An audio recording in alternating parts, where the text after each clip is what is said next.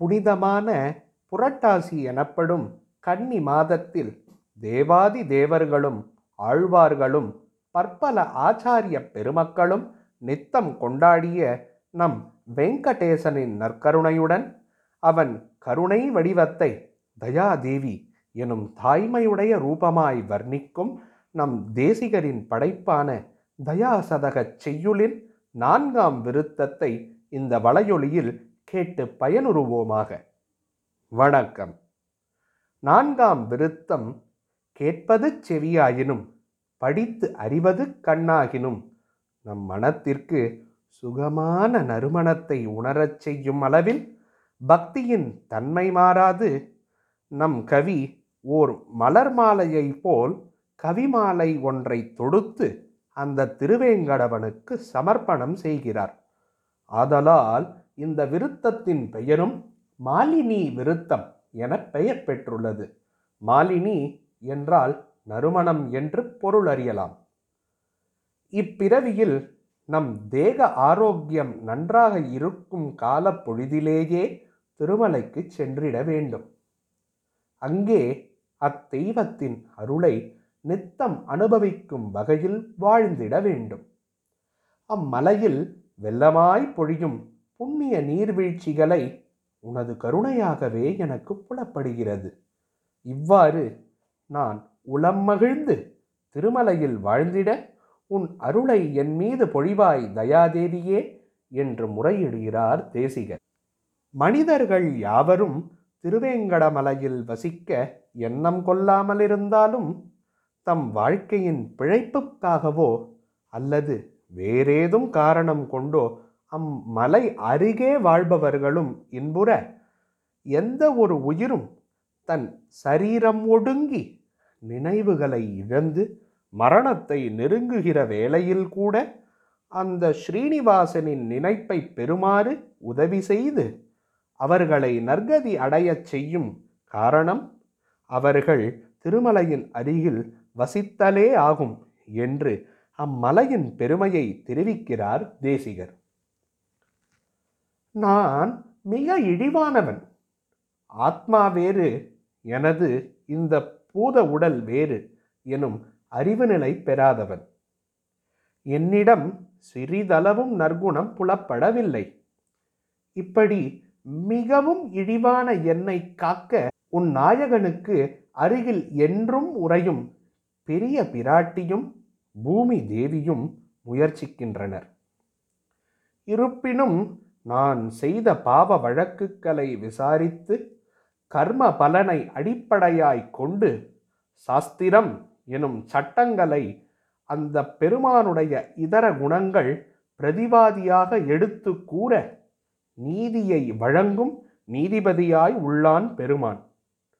நீயே என்பால் குளிர்ந்த எண்ணம் கொண்டு எனக்கு வாது புரியும் வழக்கறிஞையாய் வரத் துணிந்தாய் என் பாபங்கள் எல்லாம் நான் செய்த சரணாகதியால் மன்னிக்கப்பட்டு விட்டன என்று ஸ்ரீனிவாசனிடத்தே பிரபத்தி சாஸ்திரத்தை ஆதாரமாக கொண்டு எதிர்வாதம் செய்யும் அந்த இறைவனின் இதர குணங்களை விரட்டி அடித்து வழக்கில் வெற்றி காண்கிறாய்.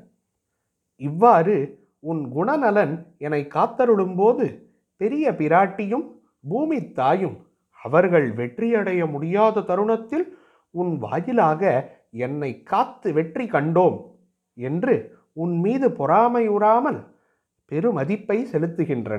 திருமால் பற்பல விதமாய் அவதாரங்கள் எடுத்து அவனை மதியின்மையால் நிந்தித்து வெற்றி கொள்ள நினைத்த இரணியன் இராவணன் சிசுபாலன் கம்சன் மற்றும் எண்ணற்ற அசுரர்களை அழித்துள்ளார்.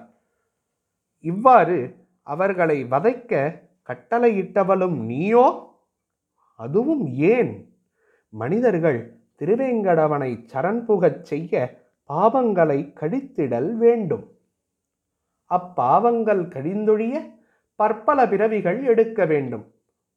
அத்தகைய துன்பங்களை கொடுக்க மனம் வராத நீயே ஒரு யுக்தியினை கையாண்டு அவர்கள் எடுக்க வேண்டிய பிறவிகளை அனைத்தும் ஸ்ரீனிவாசனே எடுக்கும்படியாக விண்ணப்பித்து அவன் அடிக்கீழ் தஞ்சமடையச் செய்யுமாறு உபாயம் செய்தாய் போலும் என்று தன் கற்பனை கலந்த பக்தியை நம்மிடையே பகிர்கிறார் ஸ்ரீ தேசிகர். பெரிய பிராட்டி பூமி தேவி நீலா தேவி ஆகிய தாயார்கள் உன் கருணை குணத்தின் நிழல் போன்ற பிரதிபிம்பங்களே ஆவர். நீயே அனுக்ஷணமும் பிறரின் நன்மை குறித்து உன் நாயகனிடத்தே ஆலோசனை செய்பவள். ஆதலால் அவன் உன்னிடம் கொண்டுள்ள மதிப்பையும் காதலையும் நான் கூறவும் வேண்டுமோ? என்று நெகிழ்கிறார் கவிப்பேரரசர் பெருங்கடலில் மூழ்கியவனை படகு கொண்டு கரை சேர்ப்பர்கள் படகோட்டிகள். அதைப்போல இந்த சம்சார சமுத்திரத்தில் மூழ்கி தத்தளிக்கும் என்போல் உள்ள சகல மனிதர்களை ஆச்சாரியர்கள் எனும் படகோட்டிகள் சரணாகதி எனும் நல்வழியை காட்டி கருணையான உன்னையே படகு எனும் சாதனமாய்க் கொண்டு எம்பெருமானான ஸ்ரீனிவாசன் எனும் கரையை அடையச் செய்து அவன் அருளாசியை பெற உறுதுணையாய் நிற்கிறாய் என்னை பெற்றெடுத்த தாயே. கடை வீதியில் தங்கள் விருப்பம் மற்றும் அறிவின் கண் ஏற்றவாறு உயர்ந்த அல்லது தாழ்ந்த மதிப்புடைய பண்டங்களை வாங்குவர் மனிதர்கள். பண்டங்களின் விவரத்தையும் கடைத்தெருவின் வியாபார யுக்திகளை அறிந்தவர் அவரை விட சிற்றறிவு படைத்தவருக்கு வழிகாட்டி நல்ல மதிப்புடைய பொருளை சுலபமாய் பெற்றடைய உறுதுணையாய் இருப்பர் அதைப்போல வேதம் எனும் கடைவீதியில் வீடு பேறு கிடைக்கப் பெறும் பகுதிகள் உள்ளன. அவற்றில் மனிதர்களுக்கு நாட்டம் செல்லாமல் அற்ப பலன்களை அளிக்கும் பகுதியை நாடிச் செல்கின்றனர்.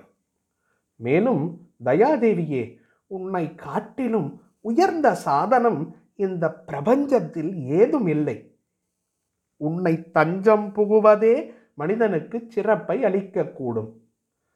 தாகத்தில் தவிக்கும் ஒருவன் தன் அருகே ஓடிக்கொண்டுள்ள தேவநதியான கங்கையை விட்டொழித்து மிகுந்த தூரத்தில் சூரிய வெப்பத்தால் காணப்படும் காணல் நீர் பிம்பத்தை தேடிச் சென்றால் எப்படி அவதி உருவனோ அதை போன்றே உன்னை அன்றி வேறு கதி இருப்பதாய் எண்ணுபவனும் நற்கதியை அடையாமல் தவிப்பான்.